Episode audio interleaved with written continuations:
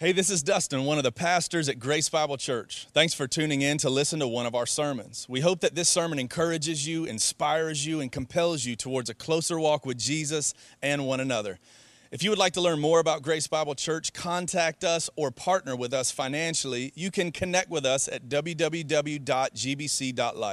Welcome to our church family. We hope that you enjoy the message. The other thing that we are celebrating is that we have a team right now that is in Jérémie, Haiti. All right? Uh, so here is a photo of our uh, Jérémie, Haiti team. Uh, partnering with our mission partners, Haiti Bible Mission. They're down there in Jérémie working on uh, helping with some of the infrastructure of some of the local churches. Uh, and they're actually having worship right now uh, in Jérémie. So let's celebrate them. Be praying for them. Yeah? Um, exciting stuff. Be praying for them. They head back here, I think, next Friday. It's a pretty long stretch that they're down there. They're doing quite a bit of work um, to get things set up over there. Uh, we celebrate that. Last but not least, um, we are getting to celebrate something this morning that, from, from what I understand, may be unprecedented in the life of Grace Bible Church.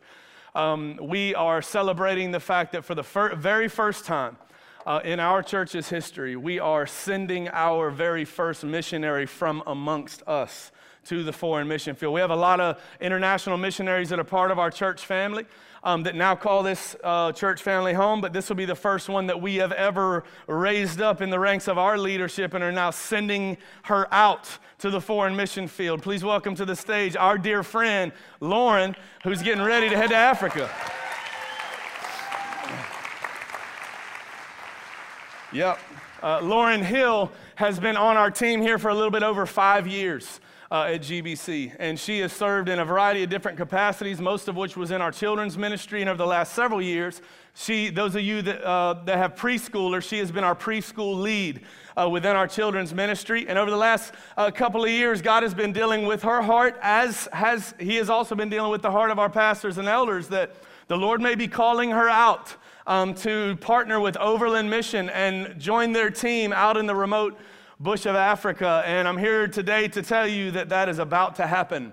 Um, a couple months ago, I got to introduce her to you and share this calling that God had on her life that we as an elder team have been walking with her for a couple years. Um, up until this point, uh, several years ago, she went uh, over there for a couple of weeks just to experience it on what's called an expedition. She linked arms with the team. She went out into the middle of the bush. She spent two weeks living out of a tent, just doing real, raw gospel ministry out in uh, a remote place in Africa. Uh, she came back for about six months and then prepared herself to go over there for a three month stint, what's called AMT, Advanced Missionary Training where they sent her through the wringer on how to do her own farming to live off of the land, how to build her own structures, how to witness, uh, witness the gospel in the bush environment, uh, how to do bush medicine, um, just all the stuff. It was like, um, what, what, have I been saying it's called? It's like um, Navy SEAL training. Yeah, like special ops training for missionaries is what it is. It's like the hardcore stuff. During that time, um, the Lord continued to affirm in her heart this is what she's supposed to do the Lord affirmed in the leadership of Overland, uh, they don't invite everybody that does AMT onto their team. They invited her onto their team. In addition to that, they have invited her to take up residence in one of the most remote corners of the world, reaching a people that are so far off the beaten path. It is six hours one direction for her to get to the nearest grocery store out in the bush of Africa. God has affirmed that in the heart of our elders. She's not going over there for two weeks, two months, two years. God has called her to invest her life with the Lunga tribe out in the remote corners of the world to raise up leaders and share the gospel and train young people and ladies on learning what it's like to live a life that's surrendered to Christ Jesus. She'll be making disciples in one of the harsh, harshest environments in the world. And so we are excited as a church family to get to send her, our very first missionary, Lauren Hill, into the mission field next week. She's headed out. yeah, crazy. Crazy. Now, give us the quick play by play. Like when you pull out of here, I think July 5th, right? And then, and then between here and Lunga, what's going to happen? Yeah, so I'll be leaving here on July 5th and then going to South Carolina where I'll be going to different churches there. Um, and then because of COVID, I haven't seen my parents in about two years. Um, so I'm going to spend a month with my family in North Carolina visiting churches there. Um, and then mid August will be when I'm heading out to Munulunga. Awesome. It's coming up. Yeah. I know they're excited for you to get there. Um, we, about two months ago, I brought her before you. She was at the very beginning. She had just got her orders from Overland Mission. She had just got kind of the big picture of what she would need fundraising wise to be able to get out onto the mission field with them. We presented that to you. Let me show you those numbers. This is where we started two months ago. This, that's Lauren and Munulunga, by the way. Um, this, is, um, this is where she started. For, this is her sustainable, like ongoing monthly partnerships. This is how she puts, it's over $10 a gallon for gas in her vehicle uh, to drive those 12 hours round trip to go get milk and eggs. Um, among her other personal financial needs, it'll be about $4,500 a month, is what they estimate right now with the cost of everything in Africa. It's a very, that's an, I know that sounds like a lot of money in our terms, but that is an ex- extremely modest amount of money to survive in the middle of nowhere, all right? Um, so that'll be her monthly ongoing support. Those of you that are partnering with her on a monthly basis, whether large or small, that's something that'll keep going. This big number on the bottom is just a one time thing. This is to get her out there. Um, she's going to be living in a tent for quite a while uh, with the other missionary teams, but they'll be working on building a permanent mission base with permanent structures, obviously, that are safer to live in for them. And that's going to cost, you know, quite a bit of money for her to build that. They're working on getting electricity drug out there. They still, no electricity, no internet, nothing like that out there. Um, they're, they're sleeping under the stars every night right now um, to reach these unreached people. Um, and so, and it's also going to be uh, an expense to get her a vehicle that is suitable for that kind of environment. You know, I'm talking about like all these, all these jacked up redneck trucks that these boys driving around up and down Highway 27 that never actually go off road. Like, she's going to need one like just to do what she's got to do out there. Um, it's, it's miles to travel to get to reach some of these, some of these uh, groups of people within the Munilunga tribe, within the villages. And it's, I mean, it's harsh terrain. She's got to have a lifted vehicle with mud tires and a snorkel and like all the stuff that we put on for fun, she actually needs. Um, and so that's kind of where those one time expenses. She's going to get a sound system too, so she can run a generator and be able to talk to all the kids. There's how many kids out there in the villages? You gave us a crazy number. It's like over a thousand that's over, out there. Over so. a thousand kids, like right there in her area that she's going to be ministering to and loving on. And um, so, anyway, it's just it's expensive to get started, but this is kind of the numbers we started with. Now, let me fast forward two months to this morning. This is what's left. All right? Boom. Big change. That's good, huh? So, yeah. So, what's left to raise is $1,100 or so in, in monthly, like partnership gifts that you're going to give a little bit a month or whatever and then 9,000 left on the one-time gifts. Um, now, what's interesting about this, this is always something I you know, am concerned about when it comes to fundraising and things like that. Lauren, like, how much of that, your, your partnerships are like big gifts and how much are like just small, modest gifts? Uh, I have three big gift people, and the rest are people between $10 to $50 a month. So, the, the, in the large majority of your monthly income is folks giving 10 bucks a month you know, just a small incremental sacrifice. I know for some that was easy, and for some that may be a sacrifice, but just to give you an idea of like how that compiles when we're working together to send her out. You, you may not be able to give anything else. This isn't a call for everybody to give something. This isn't one of those things. Um, this is a call for those of you that feel led by God to partner with Lauren to give something because this needs to be sustainable for her. Uh, we don't want to just throw money at something while we're excited about it. And then she's going to be out in the middle of nowhere for the next two years. She ain't going to be able to call you up, you know, and pat you on the back so you send your 10 bucks. You know what I'm saying? Like, you got to be committed to her.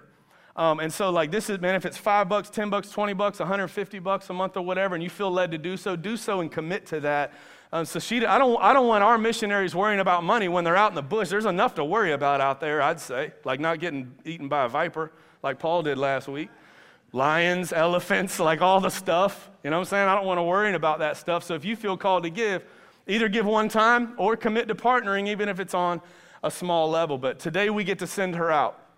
Um, and as a part of what was, what was established in the book of Acts for us, is that the elders and the body gathered around Paul and Barnabas before they sent them out on the very first ever Christian missionary journey. And so we're going to do the same thing today with Lauren, our very first Christian missionary. So, Lauren, you, you pop down here on the floor. I'm going to ask our elders to come up here and gather around you as you go down there. I also want to ask we have quite a few international missionaries that are part of our church family, either currently international or formerly international missionaries. I would ask if you are one of those, would you also come and gather around her uh, to lay hands on her? All right, as they gather around, um, our missionaries here, our elders, some of our elders. Um, let's, uh, if they're going to lay hands on her and you guys just stretch out a hand towards her, just kind of remotely laying hands. Let's, let's, pray, let's pray over her and send her out as a church family.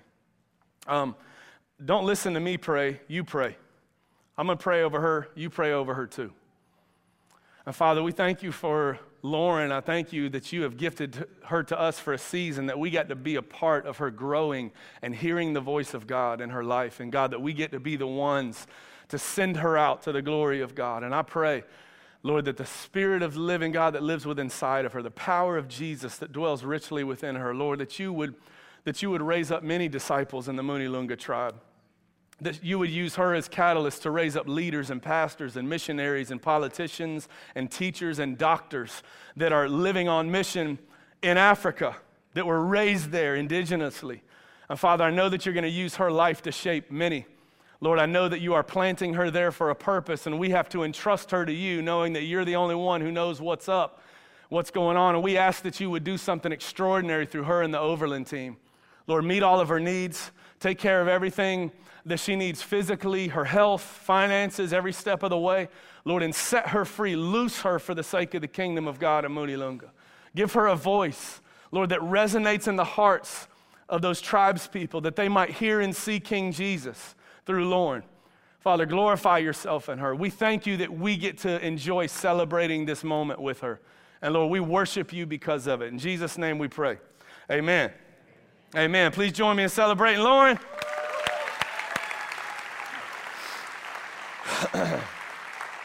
You'll, uh, You'll, you'll get an opportunity to connect with her on your way out. If you do want to give and you haven't yet, or you've been thinking, oh, yeah, we need to give to Lauren or whatever, and you wanted to do that, she'll be at the table on the way out, answer any questions you have. We'll have a team there to help. Um, there's digital ways to do it. There's like, you know, the old school ways to do it. You can obviously give through cash checks, whatever, but like do that outside with Lauren. Take a minute to encourage her, get on her prayer list um, so you can be praying for her, get updates, all that good stuff. And, um, but we're excited about that. Lauren, don't go too far. Where'd you go? I'm to need you to come back up here in just a few minutes. As we've been studying through the book of Acts, uh, we, what we're looking at really is like the call of God on the lives of everybody that is a follower of Jesus to see this life that they've been given and the job that they have and the relationships that they have and the resources that they have and the education that they have. These are just all vehicles that the Lord has given us for the sake of furthering His kingdom mission in the everyday, ordinary stuff of life. And like Acts has like reminded us that it's just God doing extraordinary things through regular old cats like you and me. Extraordinary things through ordinary people. There are a few that get called out to do some really unique things like Lauren that end up somewhere in the remote corners of the world and God does like just this miraculous stuff through certain people and that's cool but like just know that the calling on Lauren's life is not some exceptional, extraordinary call that God just places on a few people. It's actually the ordinary call that's placed on all of us, every one of us. The ordinary, everyday call of a surrendered Christian who's given their life to Christ. Listen, Grace Bible, like, I'm afraid that you've heard us bang the drum so many times that you've started to tune it out. So just, just hear me tell you. For those that are Christians, that have given their lives to Jesus, Jesus didn't save you for just you, He saved you for the people around you. Man, He wants to use your life. You don't have to know what to do, you don't have to have it all planned out. You don't have to have a degree in theology. You don't have to have any ministerial experience. Like your job, the work of discipleship, the work of you growing in your relationship with Christ is really it's really the journey of you learning how to yield. It's, it's the journey of us learning how to submit all the stuff of life to the leadership and the lordship of Jesus. That's, that is growing in your faith. And as you learn to yield those things and trust Him with those things, then God will work in and through that stuff.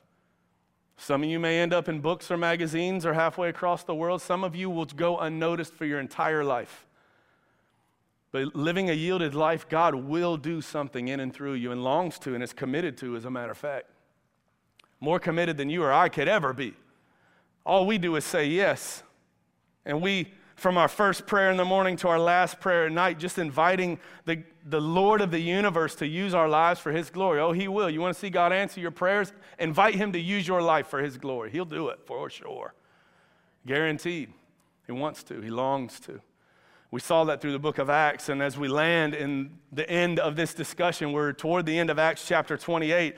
And so the Apostle Paul, if you remember last week, he was he had got shipwrecked on an island. They were building a fire, and a viper jumped out and bit him. And we kind of looked at how that kind of parallels to God's declaration over his church, even for the 21st century. And so, as we kind of wrap this all up, I want you to look at where the book of Acts ends. And then we're going to take a step back and have maybe one of the most practical conversations we've had throughout the whole book of Acts. And so, this is what happens Paul and his boys, all these prisoners that got shipwrecked, Paul was in chains, in prison. They were carting him back to Rome to go on trial before Caesar. Who knows how that's going to shake up? They get shipwrecked on Malta. They spend a couple of months there. When they finally load up all the prisoners on a new ship and start headed back to Rome, after Paul faces judgment in front of Caesar, here's what we get in Acts 28, verse 16. It says, When we came to Rome, Paul this was his judgment. He was allowed to stay by himself with a soldier who guarded him. He was on house arrest. He got to go home, live at his house, but he had soldiers, one at a time, guarding him around the clock, 24 7, for the two straight years that he was there. So, as he often did, his custom was he would minister to Jews first, to Jewish leadership first, and then he would start ministering to Gentiles. So now that he's chained up at his house with a guard, watching him breathing down his neck all the time, what's he supposed to do? Well, he just starts inviting him over to his house. Instead of going to the synagogue, come over to my crib. And so he does. He invites him over, he has a gospel conversation with Jewish leaders. And here's what it says in verse 24. Check this out. Some were convinced by what he said, some believed, but others disbelieved. All right, here, here you go. Here's gospel mission one on one. Some are going to believe it and some won't. But it's not your responsibility to convince people to believe in Jesus as Lord and King. You won't be able to do that on your best day. All right, Jesus is the Lord of the harvest. Never once in the scriptures are we told to be the agents that change people's lives and get them to trust Jesus as Lord. You can't pull that off. We don't have that kind of power. I don't, you don't. That's something that only the Holy Spirit is the only one that can flip the light on in people's hearts. Like, He is the change agent. The Holy Spirit is the one that changes lives. Jesus is the Lord of the harvest. He's the one that gets the job done. Our job that resonates throughout Scripture is just to keep scattering seed. Throw it on rocky ground, on fertile soil, on thorny, thorny ground. Just, just keep every, every opportunity you get, just making gospel deposits as you go. Just speaking the truths of Jesus into everyday stuff of life everywhere you live, work, and play, and just leave the rest up to the Lord. Like that's our job, seed scatterers. And the Apostle Paul tried again with this particular group. Some believed, some didn't believe, as will be the case with you as well. And then he goes on to quote the prophet Isaiah. And though he was talking of the Jewish leaders, and so is Isaiah, I would say that this runs a close parallel to the world you and I live in, too. Go to this people and say, You will indeed hear, but never understand. And you will indeed see, but never perceive. For this people's heart has grown dull, and with their ears they can barely hear, and with their eyes they have closed. Now, I'm not so sure that was just about the Jewish leaders of the day. That sounds a lot like the world I live in, too. Sounds a lot like church people. Who sniff around the things of God, some of us for our whole lives, but never actually collide with Him. And Isaiah goes on to say, Lest they should see with their eyes and hear with their ears and understand with their heart and turn, and I would heal them. Man, it takes the Holy Spirit, it takes the work of God to flip on the light switch of our hearts. Man, there was actually a young man that came up to me last service. This wasn't even an evangelistic message where I was, you know, calling people into repentance to come to know Jesus as Lord, but young man comes up to me last service. It must have been motivated by this passage right here. I don't know. And I didn't say any more in the last service than I just did to you about that, and I moved on. But like, man, the Holy Spirit so gripped his heart. He comes up to me after service, says, Man, I've grown up in church my whole life and just kind of been going through the motions. But I just realized this morning through the Word of God that I didn't know Jesus. And I didn't like do the whole big song and dance, you know what I'm saying? That's the Holy Spirit just grabbing a dude's heart. And Etienne got to lead him to Christ in one of the classrooms. Our, the guy you saw on TV, Etienne, got to lead him to Christ in one of the classrooms. Dude has grown up in church his whole life. Isn't that awesome? We need to have Etienne. Hey, Etienne needs to call that guy, and we need to dunk that joker after 11:30. We got the baptismal waters out there. You know what I'm saying? Somebody see if we can get a hold of that cat. I should have thought about that. And we can give him a quick baptism class between now and then. I didn't even think about that. Dang it, man. I'm just... Oh, we'll see what happens. Lord, hey, hey, the Lord snatched him out of nothing, so we'll see what's going to happen.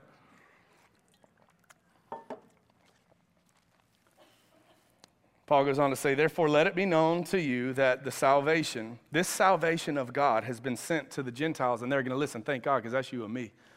I'm so glad the Lord has given many of you ears to hear the good news of the gospel as a Gentile, and now give your life to the Lord. And this is what the Apostle Paul did. It says he lived there for two whole years at his own expense, and he welcomed all who came to him. And he's on house arrest. He welcomed all who would come to him, and everybody that would come to him, he would just proclaim the kingdom of God and teach about the Lord Jesus Christ with all boldness and without hindrance.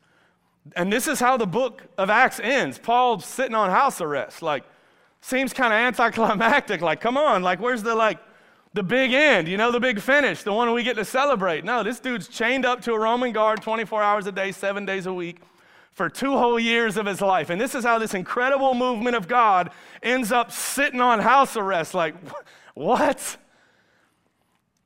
I think this opens up a conversation for us to have a like really practical, down and dirty, just what it looks like in the different seasons of our life. What, what kingdom mission and disciple making could look like no matter where we fall on the spectrum. Matter of fact, I thought since Lauren's here and this is kind of her sending weekend, Lauren, why don't you come up here and sit in this seat right here for the sake of this discussion. Lauren is our zealous type. She's heard the voice of God. She's moving towards the mission field. She's got the freedom to do so, the resources to do so, the support to do so, and there she is. Now, we just read about the Apostle Paul. Brother sitting on house arrest, chained to a Roman guard 24 hours a day. Like, he, I mean, what kind of gospel mission can a guy like that do? You know what I'm saying? So, I'm gonna need somebody to sit in this seat that's gonna kind of be our resident Apostle Paul, you know. Um, our local incarcerated type. Kelly Payne, you kind of fit the bill. Why don't you come sit here? All right? Why don't you be my Apostle Paul sitting in prison, old man? All right, as Kelly makes his way up here, uh, I'm going to need a couple more folks to come fill this seat. How about my dog, Dr. Carl Bubba White, come sit in this seat right here? Uh, you, sir, why don't you come join me in this seat right here? Yeah, you. Don't look. Come on, big boy. You can do it. Let's give these folks a round of applause. They didn't know. Look, I promise y'all don't have to do anything, just sit there. Y'all sit there really well, so just just sit there. What's up, man? Much, man. Hey, I didn't scare you, did I? No, you did. You good? good? My man, you good? I'm good. Okay. I would bet, I'm gonna just take a wild stab that the fact that you're sitting in here this morning, um, some of you may be at this place. You may be where Lauren's at. You may be hearing the call of God so clearly on your life and you, you like Overland Mission does, any road, any load, any time, you're just ready to roll. Like you have all the zeal and all the want to and all the willingness in the world. There's nothing stopping you, nothing holding you back. You're going no matter what. But here on the other end of the spectrum, we've got a guy that we just read about, the Apostle Paul, man, that is literally sitting on house arrest in his house, chained to a Roman guard who is, I told you, this is, this is not an extraordinary call for some, it's an ordinary call for all of us. And we've got Paul's sitting here in prison, like, what's he going to do? You know what I'm saying? I would bet that just by virtue of the nature of who's sitting in this room right now, I would bet that your life, those of you that are willing to honor God and trust God with using your life for the sake of his kingdom, that you po- probably fall somewhere between Lauren and Kelly. You're somewhere in here. You're somewhere between Lauren and the Apostle Paul on your journey. Maybe you're not tied up in prison. Maybe you're not like jumping on an airplane to go to Africa, but like you're somewhere here in this thing called life. So I wanted to give you just a few categories. You may see yourself in a few of them, you may see yourself in one specific, but just kind of as we reflect over the book of Acts and what we've been learning about being a people that are committed to the mission of God, I want to give you just some practical advice, encouragement right out of the Word of God that might encourage you with where you're at in this particular season. And I'll share a couple of stories along the way to hopefully encourage you in the journey. Now, what's interesting about this particular seat where the Apostle Paul sits, I told the same joke last service about, oh, I need somebody that's, you know, kind of the incarcerated looking type. You know what I'm saying? And, uh, yeah, I know. He says, not anymore. Oh, well, you'll love this, okay? And so, like, you know, so I'm joking. So I grab one of my, I, I grab a guy that I know that's a correctional officer, you know, looks real tough looking dude or whatever. And, and the guy bypasses him that actually is on house arrest. And he's like, I'll do it. I'm like, cool, do it. So he comes up here and he shows us his anklet and everything, bro. I'm like, this is perfect. I didn't even know I was going to have like the perfect analogy sitting here in the chair. Anyway, I talked to the guy after his service. So he's got out of prison. He's got 48 days left on parole. 48 days. How cool is that, man? And so I didn't know that till after the service. So just in case he's watching online, let's celebrate with that guy. 48 days left. you never know what's going to happen around here, people. Always interesting. So here's some practical biblical wisdom for the missionally minded saint. You may not be all the way in the Apostle Paul's category. You may not be all the way in Lauren's category, but I bet your life falls somewhere in here. So let's just talk about these different categories. Um, those of you that are watching, on home, watching at home, I bet you you might even fall in some of these categories as well. Here's, here's the Apostle Paul, house arrest. Uh, this is the guy, this is the person that sold out, sold out to Jesus, but shut in. They want to live on mission. They want to go and make disciples, but the reality of it is, is they're going to have to figure out how to stay and make disciples because their resources, their relationships, their opportunities are so limited. They're sold out but shut in. You may be sitting in a prison cell watching this on uh, God Behind Bars. Uh, you may be watching this from a hospital bed right now. You may be watching this from your own house, and maybe you're on house arrest, or maybe you're, you're ill, or it's, it's too dangerous right now. You don't have the resources to get out of your home, and you're just kind of stuck, or whatever. Like you, you're sold out, but you're shut in. That's what the Apostle Paul was right here. Sold out, but shut in, ready to go. Here's some practical biblical wisdom for you that we pick up from the book of Acts that I want to encourage you with. Three things if you're in this group. Take notes if you're a note taker. You're going to want this. You might want to share this with some of your friends if they're in this category, all right? Thing number one if you're sold out but shut in, don't underestimate the simple truth that the ministry of the pen has changed the world. Oh, and you got so many more resources than that now. We got email, we got FaceTime, we got social media.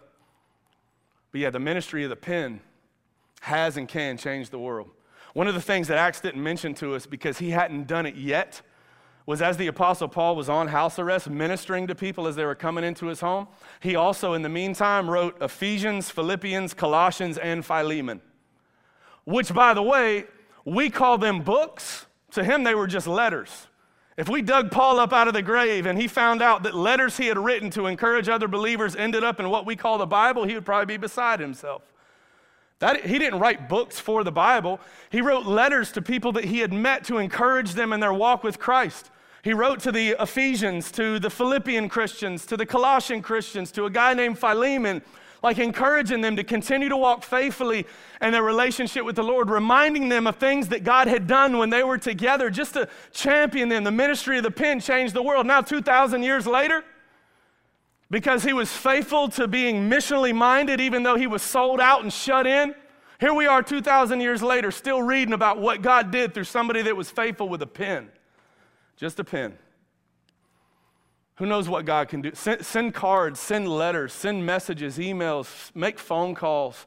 If you're sold out but shut in, you have a great opportunity in front of you to make disciples that may resonate for thousands of years to come. Trust in the, the Holy Spirit does that kind of stuff. All you got to do is yield. Lord, you can use my situation and my stuff for your glory. That's the first thing. The second thing is think about like this your limited interactions, because you're shut in, your limited interactions with other people may be God's way of focusing your efforts. Some of these other categories we're going to be talking about are surrounded with so much stuff and people and responsibilities that, like, it's hard to know exactly where to start and what to do. But if you are shut in, you know exactly where to start. Right where you at. You can't go nowhere. What if, what if God intentionally limited your interactions because he wanted to focus your efforts? See what the Apostle Paul did? Let it be a model to you that he just started inviting people over the house or anyone that came into his house. He took opportunities for gospel deposits into their life. You know what I'm saying? Just opportunities. Here, when he writes to the Philippians, we get to hear more about what happened as a result of him doing what he did in Acts chapter 28. This is what happened. Philippians chapter 1, verse 12 through 14, he says, Hey, I want you to know, brothers, that what happened to me, being chained up and all, it really actually served to advance the gospel, so that it has been become known throughout the whole imperial guard and to all the rest of and to all the rest that my imprisonment is for Christ Jesus. You know why the whole imperial guard came to have heard the gospel of Jesus Christ? Because they were all on 12 hour shifts watching over Paul. Who was really the captive? He was the one with chains around his ankle, but they're the ones that couldn't go anywhere for 12 hours, so they got to hear about Jesus and his power and his miraculous work and his love for them. So much so that the whole Imperial Guard got to hear about it. You know why? Because those guys that signed up for the first shift said, I ain't doing that again, send somebody else. Before you know it, the whole Imperial Guard heard the gospel. Everybody got a turn because God had limited his interactions so that he could focus his efforts. Each one reach one, just ministering to who was right in front of his face, and it comes alive there. Also, let, us not forget to those of you that are sold out and shut in, this goes for everybody. Never underestimate the power of the ministry of prayer. You and me don't have the power anyway.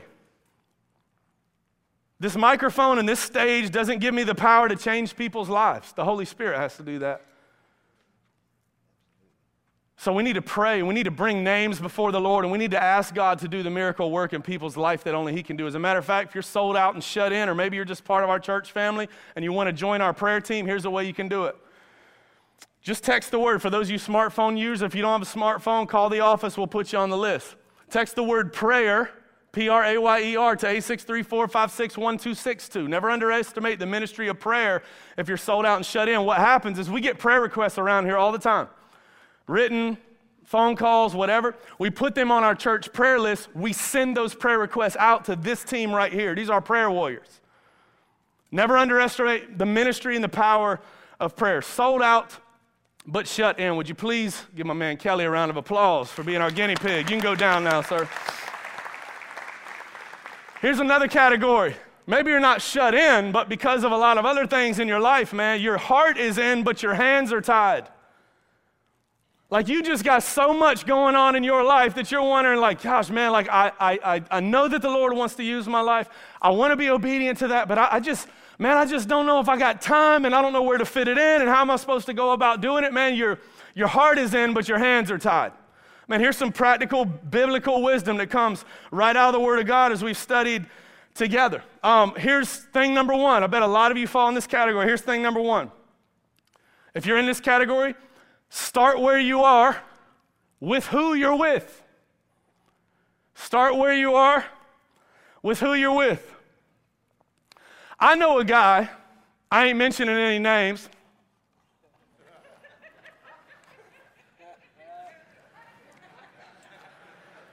I know a guy who's a coach, a full time teacher, a full time coach. His wife is a full time financial professional for one of the hospitals. They've got three children that are all very active. They got to be at baseball, at football, at soccer, at tennis, at cheerleading, at swimming, at friends' house, at sleepovers, at cookouts. Like, they're just busy people. All the time. I bet some of y'all fall into that category. But yet, this particular couple that I'm talking about, not mentioning any names, has thought, you know what, like, I know the Lord wants to use us and our family, and we have a mission field in front of us as coaches and as, as a family that has all these relationships with, with our, our, our, our, our football family. and I'm like, man, Lord, use us. You know, use us how you want to use us. And God has been using that particular family in some really unique ways in order to just live on mission right where they're at. Nothing crazy, just intentional gospel presence in the lives of the people that God's entrusted to them. Man, when you live a life that busy, y'all know what it's like. Man, sometimes you get home on Saturday night and you're like, we can't get up and go to church on Sunday morning. Like, man, I'm just, we're exhausted, man. We're just gonna have to stay home and watch it on the TV. You know what this particular family has done to live on mission, even when they were watching church on TV? They decided to cook breakfast pull it up on their TV, but invite the other coaches on the coaching staff to come over and hear the Word of God in a safe environment where those other coaches would feel comfortable. Anytime a new coach comes onto that coaching staff, they get invited to come to church with them. Many have come, some of them have stayed, not all of them have, but like just continue to live on mission, making gospel deposits. You know, I, I talked to a dad this week who his son is coming of age and he has to have the talk with him. And his dad has been hearing the word of God just kind of saturating his heart and his life. And he's like, Man, I know I need to have the talk with my son. Like, it's definitely time. It can't wait any longer. He says, But one of my biggest concerns is I want to make sure that as I'm talking to him about the birds and the bees, that I'm rooting it in like biblical and gospel principles. Man, I need your help doing that. He says, I don't, want our son to just know what we believe. He says, I want him to know why we believe these things about his sexuality and sex in general in his life. And like, it's going to be a hard conversation, but I want to make sure and this is a dad living on mission with his own kids. Super busy all the time, doing all the stuff, but yet making disciples while they're going. There's a family, we have a lot of large families in our church. Even one of the families has six kids in our church. And if you can imagine how busy their house must, I mean, brushing teeth is busy for them. You know what I'm saying? It's off the charts, nuts. All right? They're just so busy in their house. It's like, man, how does a family of eight with six young kids from teenagers to two year olds live on mission intentionally when we just have so many things going on just to try to survive in our lives. Here's what mom and dad did.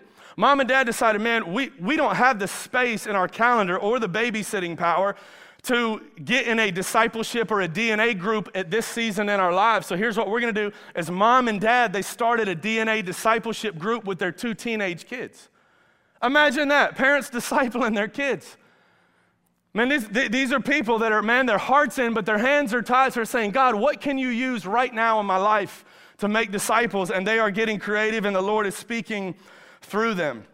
This, this reminds me of what Jesus told us in Matthew chapter 28 when he says, Go ye therefore and make disciples of all nations, baptize them in the name of the Father, Son, and the Holy Spirit, and teach them to obey all that I have commanded you. Like, the word that he uses when he says go and make disciples, the word in their language, for those of you English majors out there, are probably going to get this wrong, but just go with me because most people don't understand anyway, is a present tense participle. How many of y'all know what that is, you know? See, I'm good, you know, y'all, y'all don't even know. When Jesus said go and make disciples, he used in their language a present tense participle of the word go, which means go doesn't mean when Jesus said it, he didn't mean when you get a chance to go or when it works out for you to go. The present tense participle says it speaks like this. While you are going. Present tense. While you are going. You're going to be going because you got to go to practice. You got to go to the cookouts, you got to go to the birthday parties, you got to go to PTA meetings. So while you are going, make disciples. Make disciples.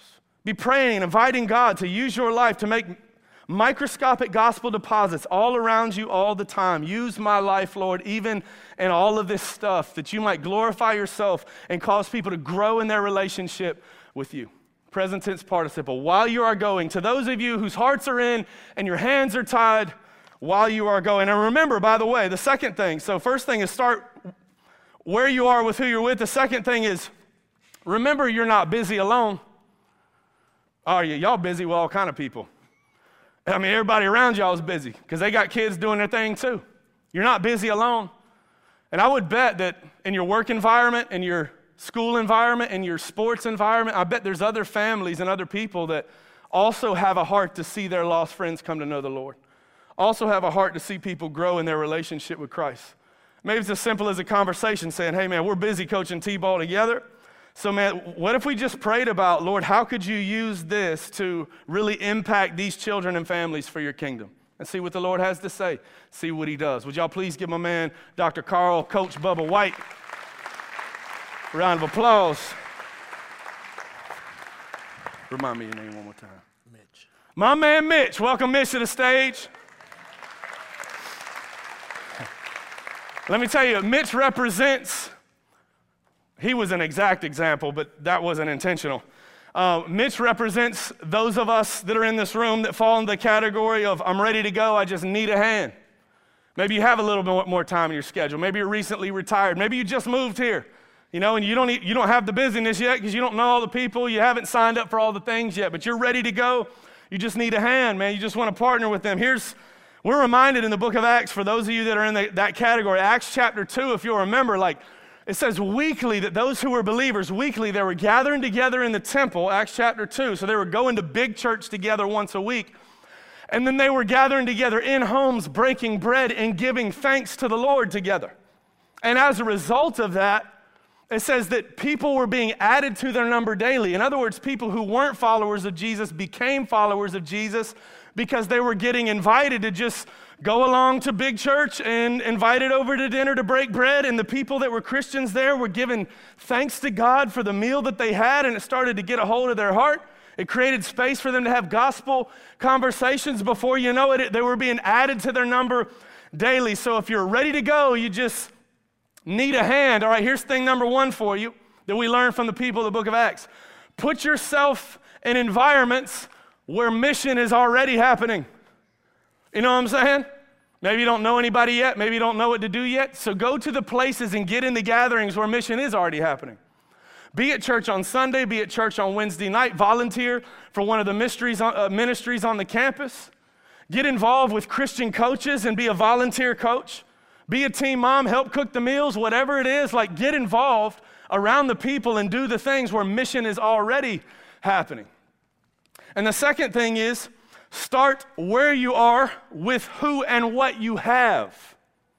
Let, us not operate in mission under this like illusion of perfection. Like, all right, well, once I get all these ducks in a row, then I'll, you know, invite God to use my life. No, start where you are with who and what you have. These people that we see in the book of Acts, like, they were already going to church, so they just started inviting people with them.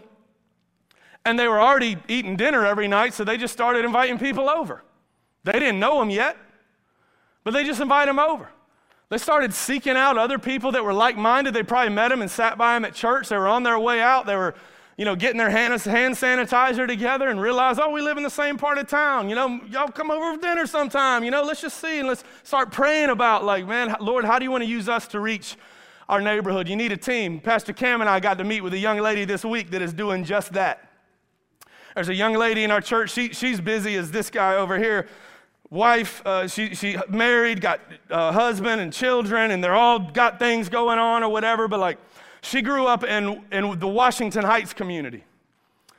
And she has just deeply rooted relationships in the Washington Heights community. And so she just has this, this deepening conviction that God is moving her heart and her family's heart towards making the Washington Heights community like their mission field to reach people for the glory of God. You may feel the same way about the neighborhood you grew up in. But like because of those deep seated relationships, like she feels like, man, this is where God wants to use us to reach these folks, but they're ready to go, they just need a hand. You know what I'm saying? Like, you can't do this kind of stuff alone. That's, that's a big vision kind of thing to reach a whole community uh, in, in, our, in, in our uh, county. And so this is what she's done, man. They've got really creative. I said, okay, if we're going to reach them, we know that part of reaching this community in an effective way means that we're going to need some resources to help meet some needs within this community so that in meeting physical needs, we can meet spiritual needs, just like Jesus did. That was his strategy, by the way. They didn't come up with that on their own. And they decided, you know, for us to be able to do that effectively, we need a, an avenue to channel resources. So this young woman gathered together other like minded people around her that share the same burden for that community, and they started their own nonprofit. You want to, people just, this is why I don't tell y'all what to do, because I have no idea what the Lord's going to tell y'all to do. I don't want to tie your hands. They started a nonprofit organization so that they have a vehicle that just helps channel resources to meet some of the greatest physical needs, and in doing so, they're going to be approaching this with gospel intentionality, and I'm hoping many of us that feel the same burden for the Washington Heights community are going to be a partner with them and get, get on board to do the same thing. This is how it happens. Ready to go, just need a hand. Put yourself in environments where missions already happen. Start where you are with who and what you already have, and just one foot in front of the other. Don't let the image of perfection stop you. The biggest enemy to progress is perfection. So you just keep putting one foot in front of the other and trusting God for the next steps, just like this young lady is doing. Let's see what God is going to do. Thank you, my man Mitch. Celebrate this dude. Last but not least, super Christian, so zealous, can't be stopped, won't stop, can't stop. Most of us can't even relate to that kind of zeal and this kind of passion. It's cool that this is your sending weekend. What's cool is that when we planned preaching the book of Acts, we did not know. See, God orchestrated this whole thing that we would end the book of Acts on the day that we commissioned you and sent you out. We didn't plan that. You know what I'm saying? That's the Holy Spirit at work. That's pretty cool. Many of us don't fall in the category of super zealous, super Christian. Send me wherever you want in the world, God. I'll do whatever. There's nothing holding me back.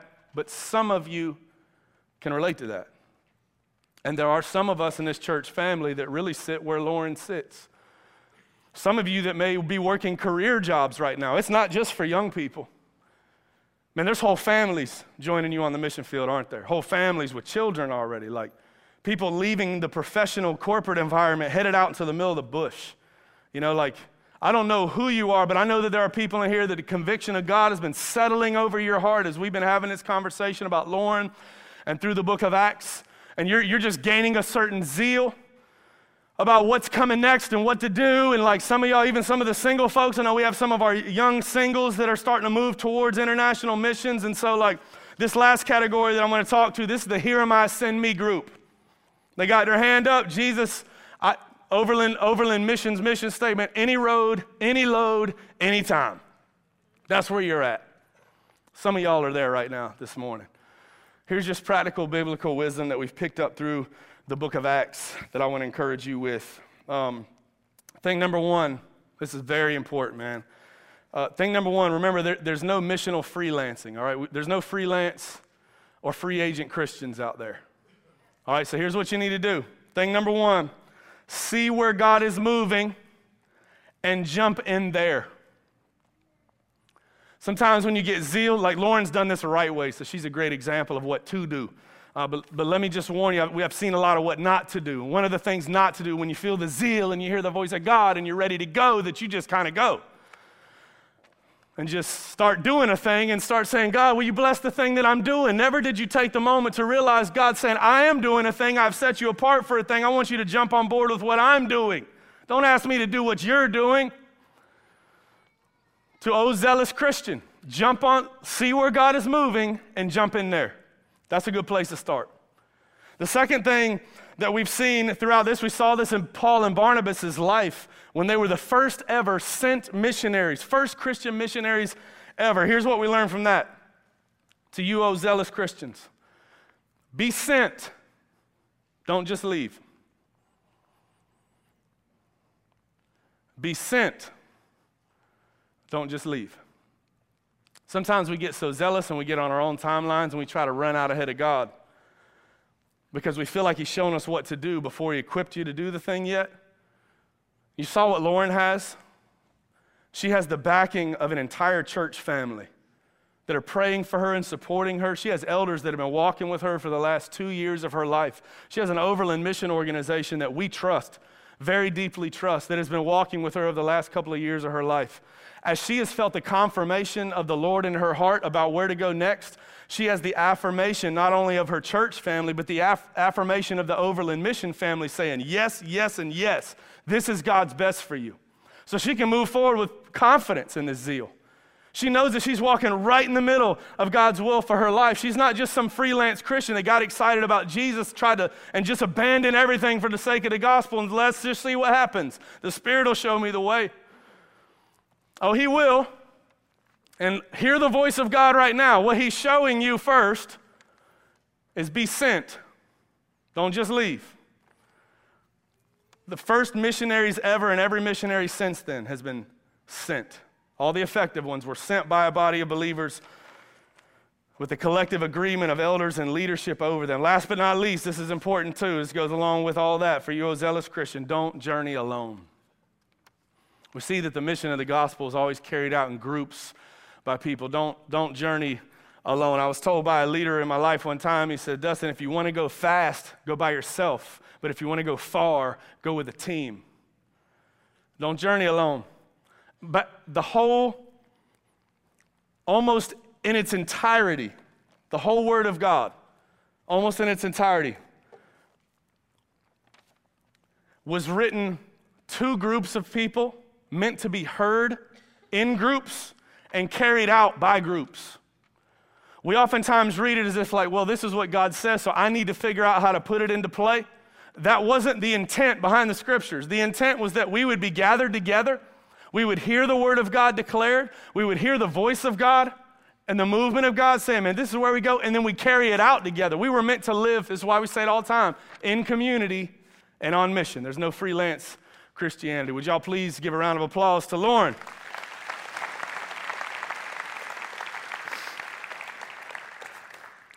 Here's the bottom line.